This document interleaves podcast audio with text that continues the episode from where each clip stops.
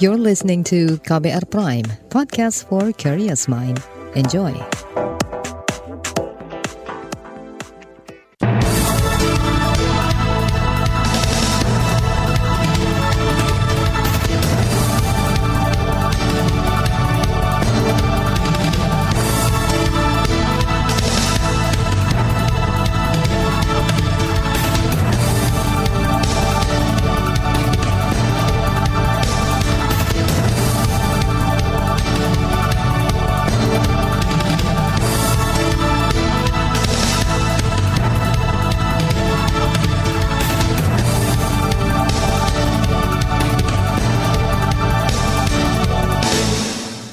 Anda mendengarkan Buletin Pagi hari ini, edisi 26 Mei 2022.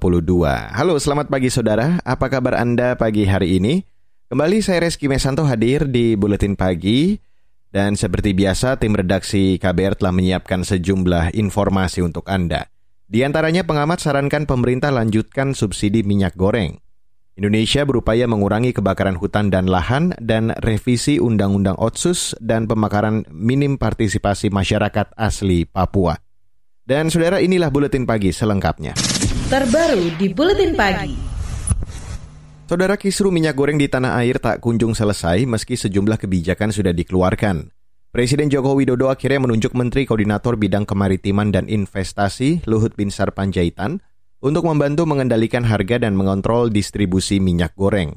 Usai penunjukan itu, Luhut langsung melakukan inspeksi mendadak ke gudang distributor minyak goreng curah milik PT Indomarko di Purwakarta, Jawa Barat kemarin.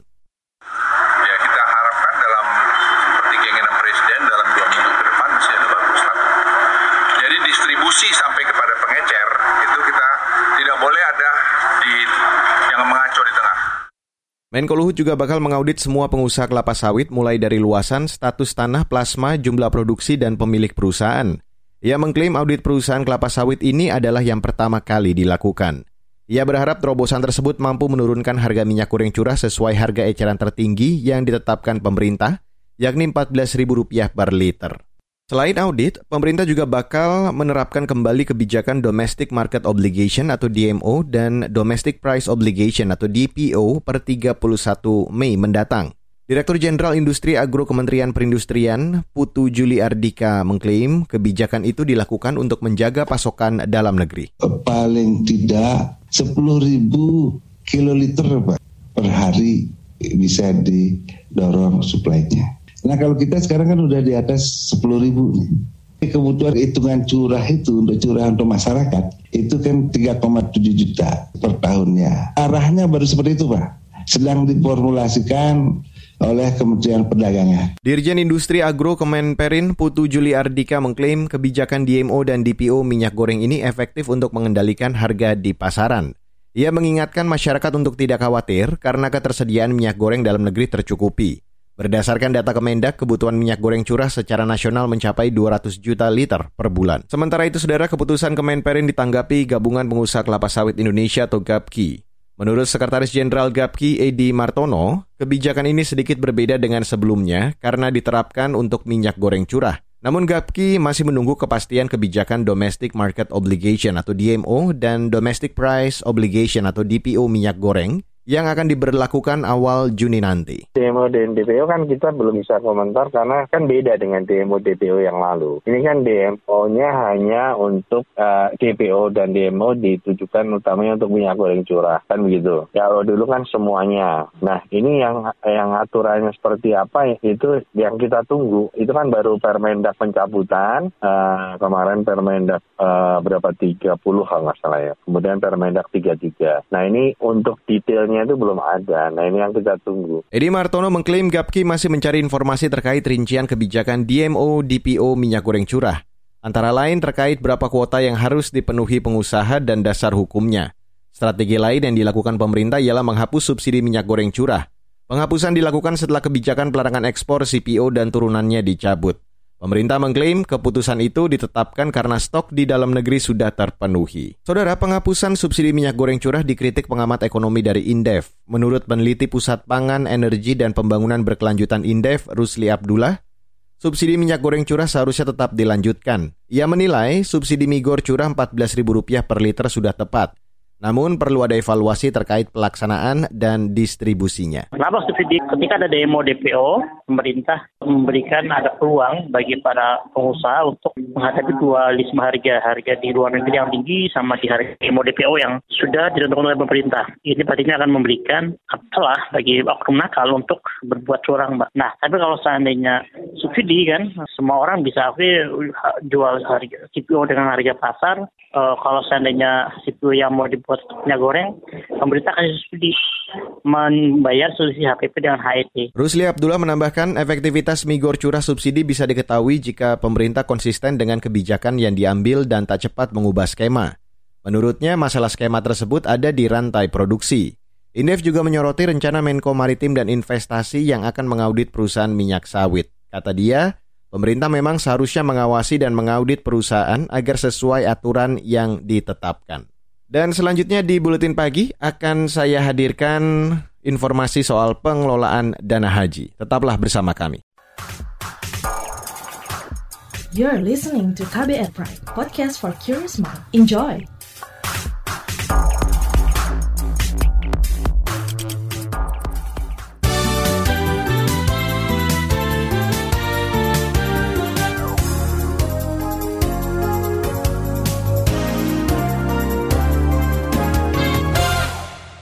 Saudara pemerintah Indonesia berupaya semaksimal mungkin menekan angka kebakaran hutan dan lahan.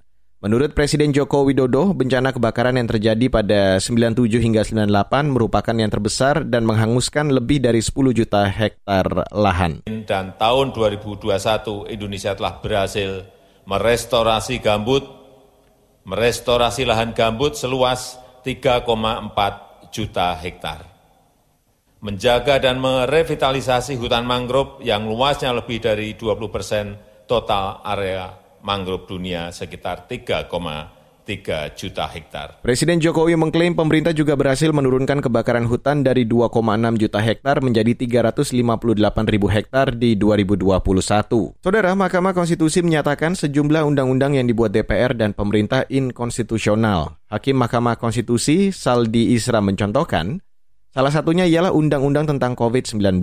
Dalam bilet itu, MK mengkoreksi terkait pasal impunitas atau kekebalan hukum bagi pejabat negara yang menangani virus corona. Pembentuk undang-undang tidak boleh semaunya saja, karena dia harus mempertimbangkan ini ada lembaga lain nanti yang punya ruang untuk melakukan koreksi.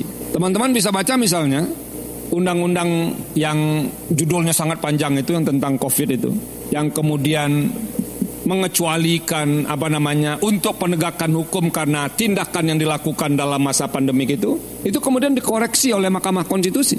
Hakim MK Saldi Isra mengklaim sembilan hakim di Mahkamah Konstitusi dalam setiap memutuskan segala sesuatu harus menjadi satu panel. Artinya, kata dia, apa pun yang akan diputuskan, MK harus berdasarkan pembahasan kesembilan hakim tersebut. Namun Saldi mengakui kadang sangat sulit menyatukan satu panel keputusan. Saudara epidemiolog mengingatkan kondisi kasus COVID-19 bersifat dinamis, bisa melandai maupun meningkat sewaktu-waktu. Epidemiolog dari Universitas Griffith Australia, Diki Budiman mengingatkan, sektor kesehatan harus tetap waspada meski kasus melandai. Uh, bagaimana analisa SWOT dari manajemen pandemi kita? Dan tentu yang harus selalu jadi uh, acuan kita untuk perbaikan ke depan adalah di aspek kelemahan dan juga ancaman. Kalau bicara vaksin ya kita memiliki uh, isu dalam vaksinasi itu khususnya uh, infrastruktur kesehatan termasuk juga dalam hal uh, human resource-nya. Gitu. Menurut epidemiolog Diki Budiman, ada sejumlah indikator yang menandakan pandemi berakhir atau post-pandemic. Misalnya, penurunan data kasus infeksi COVID-19 secara global hingga ke daerah-daerah dengan deteksi surveillance. Menurutnya kasus virus corona di Indonesia saat ini melandai, namun deteksi surveillance masih rendah. Saudara, pengelolaan dana haji sampai saat ini diklaim masih aman. Klaim itu disampaikan Kepala Badan Pengelola Keuangan Haji atau BPKH Anggito Abimanyu dalam sebuah diskusi daring kemarin. Kata dia, dana haji dikelola secara syariah dan penuh kehati-hatian. Pertama, uh, dana haji ini uh, sampai dengan hari ini alhamdulillah aman, efisien, liquid, dan optimal juga. Meskipun kita terus meningkatkan dana kelolaan dan juga mendorong masyarakat untuk menabung untuk membayar setoran awal haji karena merupakan kewajiban. Tahun ini memang agak spesial karena biaya cukup tinggi, tapi alhamdulillah sudah dimulai dan kuotanya baru separuh. Mudah-mudahan tahun depan bisa full. Kepala BPKH Anggito Abimanyu menambahkan saldo dana haji 2021 senilai lebih dari 150 triliun. Jumlah ini meningkat 9% dibandingkan 2020 yang di angka hampir 145 triliun rupiah. Dana itu diinvestasikan ke sejumlah sektor antara lain surat berharga syariah negara atau SBSN. Pada musim haji tahun ini Indonesia mendapatkan jatah lebih dari 100 ribu jamaah Kloter pertama akan berangkat 4 Juni mendatang. Beralih ke berita selanjutnya, Saudara. Kementerian Keuangan mengklaim keputusan pemerintah menargetkan defisit di APBN maksimal 3 persen mulai tahun depan sudah tepat. Menurut Direktur Jenderal Surat Utang Negara di Direktorat Jenderal Pengelolaan Pembiayaan dan Resiko Kementerian Keuangan, Denny Ridwan, Keputusan itu dilakukan sebagai respon tekanan kenaikan suku bunga acuan dari kebijakan moneter Bank Amerika The Fed. Kita lihat juga di sini pergerakan US Treasury dibandingkan dengan Indonesia juga mengalami pelebaran, membuat ke depan ongkos kita untuk menerbitkan surat berharga negara akan semakin mahal itu juga tepat. Kemudian kebijakan pemerintah yang disampaikan kemarin di DPR kita akan kembali ke market disiplin dengan defisit 3% di tahun depan. Karena kalau kita masih menerbitkan utang dalam level yang di atas 3% atau terlalu tinggi ini kita akan berhadapan dengan kondisi di mana suku bunga di market akan lebih besar. Di sisi lain, pemerintah mewaspadai resiko likuiditas selama pemulihan perekonomian nasional. Beralih ke berita mancanegara, Saudara, Sekjen Perserikatan Bangsa-Bangsa Antonio Guterres berduka atas penembakan massal yang terjadi di sebuah SD di Texas, Amerika Serikat kemarin. Selain Guterres, duka terkait kejadian penembakan massal di Texas juga disampaikan pemimpin besar umat Katolik Paus Franciscus. Ia lantas memimpin doa untuk anak-anak dan orang dewasa yang terbunuh serta keluarga mereka. Paus Franciscus juga meminta untuk penghentian perdagangan senjata. Ia mengajak semua pihak berkomitmen untuk mencegah terjadinya penembakan brutal yang memakan korban jiwa. Sebelumnya, Presiden Amerika Serikat Joe Biden juga bakal mereformasi senjata api pasca kejadian itu. Rencana itu mencuat setelah penembakan terjadi di sekolah dasar Robb Elementary School di kota Uvalde, Texas. Akibatnya 21 orang tewas, 18 di antaranya anak-anak. Beralih ke berita olahraga, saudara, dari ajang MotoGP, di mana MotoGP Finlandia 2022 resmi dibatalkan lantaran situasi politik yang terjadi di negara tersebut berpengaruh pada persiapan sirkuit. Dalam pernyataannya, MotoGP menyebut debut di trek Finlandia harus ditunda ke 2023. MotoGP Finlandia rencananya dijadwalkan berlangsung pada 10 Juli mendatang. Dan dengan pembatalan ini, jeda antara MotoGP Belanda dengan MotoGP Inggris menjadi satu bulan lebih. MotoGP Belanda berlangsung pada 26 Juni, sedangkan MotoGP Inggris berlangsung pada 7 Agustus. Balapan MotoGP 2022 terdekat adalah MotoGP Italia yang berlangsung minggu mendatang. Selanjutnya di Buletin Pagi akan saya hadirkan laporan khas KBR soal polemik revisi RKUHP. You're listening to KBR Pride, podcast for curious mind. Enjoy!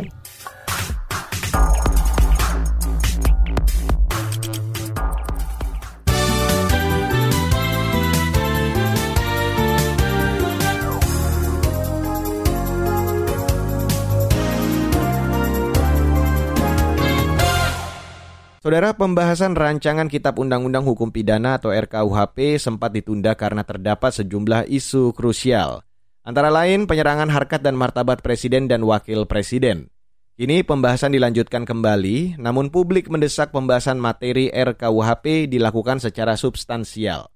Selengkapnya, saya ajak Anda untuk langsung mendengarkan laporan khas KBR yang disusun jurnalis Heru Heitami. Pemerintah dan DPR mulai melanjutkan pembahasan revisi Kitab Undang-Undang Hukum Pidana RKUHP. Wakil Menteri Hukum dan Hak Asasi Manusia Wamenkumham Edward Omar Sharif Hiraij menyebut ada sejumlah pasal di RKUHP menjadi kontroversi. Pemerintah akhirnya menghapus beberapa dan memformulasikan ulang sebagian tanpa menghilangkan substansi. Terhadap isu-isu yang kontroversi ini ini ada beberapa hal. Yang pertama ada yang memang kami hapus. Mengapa kami hapus? Ini kami menyesuaikan dengan putusan uh, Mahkamah Konstitusi. Lalu kemudian ada yang tetap, tetapi ada juga yang kita melakukan reformulasi namun tidak menghilangkan substansi. Kita melakukan penghalusan terhadap bahasa yang ada. Selain itu terdapat 14 isu krusial di RKUHP yakni hukum pidana adat, pidana mati, penyerangan harkat dan martabat presiden dan wakil presiden, tindak pidana kepemilikan kekuatan gaib, serta pidana unggas dan ternak yang merusak kebun yang ditaburi benih. Kemudian, tindak pidana contempt of court atau penghinaan pengadilan, penodaan agama, penganiayaan hewan, alat pencegahan kehamilan dan pengguguran kandungan, terkait penggelandangan, terkait aborsi, perjinahan, kohabitasi dan pemerkosaan. Wamenkumham Edward Omar Sarif Hiarij mengklaim hal-hal kontroversi tadi sudah disosialisasikan dan mendapat masukan dari publik. RUU ini direncanakan dapat disahkan pada masa sidang kelima DPR tahun ini. Menanggapi klaim Kemenkumham, anggota Komisi Bidang Hukum Fraksi Nasdem DPR, Taufik Basari menyebut draft RKUHP masih perlu penyempurnaan. Taufik mengusulkan pembahasan dilanjutkan dengan mendengarkan masukan dari masing-masing fraksi di DPR. Dengan telah dikerucutkan menjadi hanya isu krusial ini, tentu apa yang disampaikan oleh pihak pemerintah akan ada baiknya juga ada tanggapan dari fraksi-fraksi terhadap apa yang disampaikan. Jadi kita tidak melebar ke mana-mana, kita memberikan pandangan, masukan terhadap isu krusial yang disampaikan oleh uh, pemerintah. Dasarnya ini sebenarnya. Tentu semuanya kita ingin menghasilkan satu undang-undang yang komprehensif, yang kalau kita berasal dari isu krusial yang disampaikan oleh pemerintah, ini kan dalam rangka untuk kebaikan, menyempurnakan, melengkapi, menyempurnakan. Apabila arahnya adalah kebaikan untuk menyempurnakan, untuk suatu hal yang memang masih kurang-kurang, kemudian kita sempurnakan, tentu akan lebih baik lagi. Sementara itu, anggota Komisi Hukum dari fraksi P3 Arsul Sani meminta Masukan berbagai pihak tentang RKUHP mesti diperluas. Ia juga ingin jajaran para penegak hukum dilibatkan. Tujuannya agar RKUHP dapat diimplementasikan dengan benar setelah disahkan. Jadi nanti tidak ada cerita ya jajaran penegak hukum, kepolisian, kejaksaan atau KPK kemudian bingung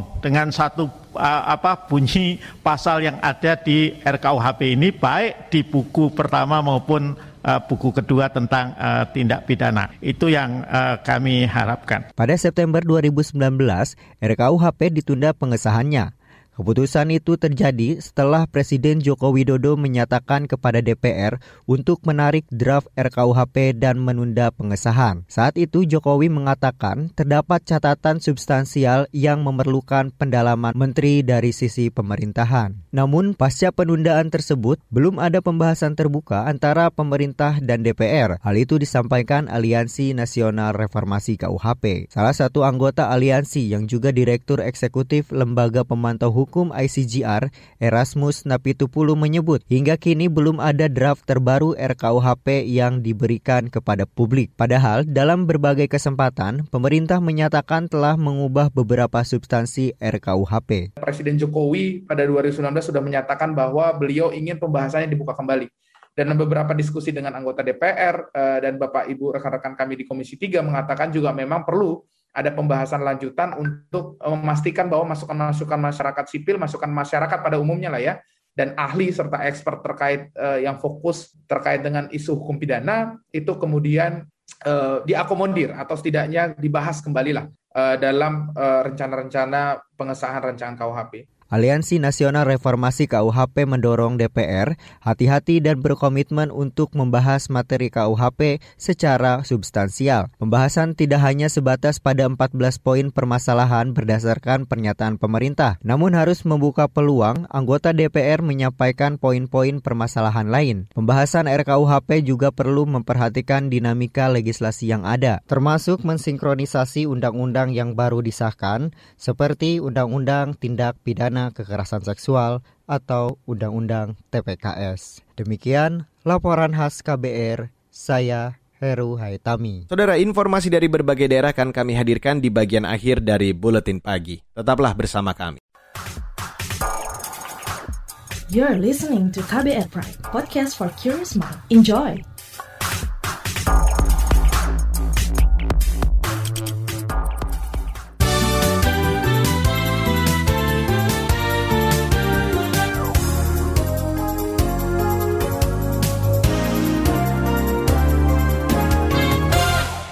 Saudara, revisi Undang-Undang Otonomi Khusus atau OTSUS dan rencana pembentukan daerah otonomi baru atau DOB minim partisipasi masyarakat Papua. Ketua Majelis Rakyat Papua atau MRP, Timotius Murib menilai pemerintah dan DPR harusnya melibatkan MRP Sebab MRP adalah representasi atau perwakilan masyarakat Papua. Hari ini menjadi kisru seketika negara tidak melaksanakan secara konsisten undang-undang otonomi khusus itu. Salah satunya dengan perubahan perubahan undang-undang otonomi khusus. MRP menyadari bahwa presiden dan DPR adalah pembentuk undang-undang itu benar. Tetapi, tetapi khusus untuk Papua harus ada partisipasi, partisipasi rakyat Papua melalui lembaga yang resmi yaitu Majelis Rakyat Papua. Ketua Majelis Rakyat Papua atau MRP Timotius Murib mengingatkan saat ini Undang-Undang Otonomi Khusus atau Otsus Papua masih diuji materi di Mahkamah Konstitusi. Undang-undang ini jadi salah satu dasar pemekaran wilayah Papua. Pekan lalu, Presiden Jokowi mengundang sejumlah anggota Majelis Rakyat Papua tanpa seizin pimpinannya ke Istana Bogor, Jawa Barat. Yang hadir ialah mereka mendukung Undang-Undang Otonomi Khusus dan pemekaran wilayah di Papua. Beralih ke Yogyakarta, Saudara, Provinsi Daerah Istimewa Yogyakarta mendeteksi satu kasus yang diduga hepatitis akut. Kasus ini terjadi pada bayi berusia 1 tahun 3 bulan dan tengah diteliti tim ahli dari Kementerian Kesehatan. Menurut Kepala Dinas Kesehatan DIY, Pembajun Setia Ning Astuti, Kemenkes belum dapat memastikan sakit yang diderita bayi tersebut. Jadi untuk kasus yang di Jogja itu masih harus ada penelitian lagi. Jadi belum bisa disebutkan hepatitis akut. Kedua, memang itu uh, dari alamatnya dari luar DIY. Itu dia Kepala Dinas Kesehatan DIY Pembajun Setia Ningastuti. Sebelumnya Kemenkes menyampaikan satu kasus hepatitis akut dari Yogyakarta dengan status pending klasifikasi. Artinya pasien memiliki gejala hepatitis akut misterius, namun hasil serologi dari seluruh hepatitis belum didapatkan. Saudara, pemerintah Kota Balikpapan, Kalimantan Timur kekurangan anggaran dan sumber daya manusia untuk mengelola hutan mangrove. Menurut Kepala Dinas Lingkungan Hidup Kota Balikpapan, Sudirman Jaya Laksana, kedua hal itu yang membuat perawatan belasan ribu hektar mangrove di sana tidak maksimal. Mangrove lebat di Kota Balikpapan itu jumlahnya 2087, yang mangrove sedangnya ada 40 dan mangrove jarangnya ada 16. Total ada 2143. Kemudian yang terkait dengan kegiatan di hutan kota apa di hutan mangrove ini sendiri kita merawat dan menjaga itu kita ada petugas uh, dua orang dan uh, setiap tahun ada pembiayaan untuk perawatan itu rata-rata lebih kurang 300 sampai 400 juta. Sudirman Jaya Laksana menambahkan selama ini perawatan dan penanaman kembali mangrove yang rusak di Teluk Balikpapan banyak dilakukan swasta, pegiat lingkungan dan masyarakat. Dan informasi ini sekaligus menutup buletin pagi untuk hari ini. Terima kasih untuk Anda yang sudah bergabung. Ingat selalu patuhi protokol kesehatan di mana pun Anda berada. Saya Reski Mesanto undur diri dari Buletin Pagi. Salam.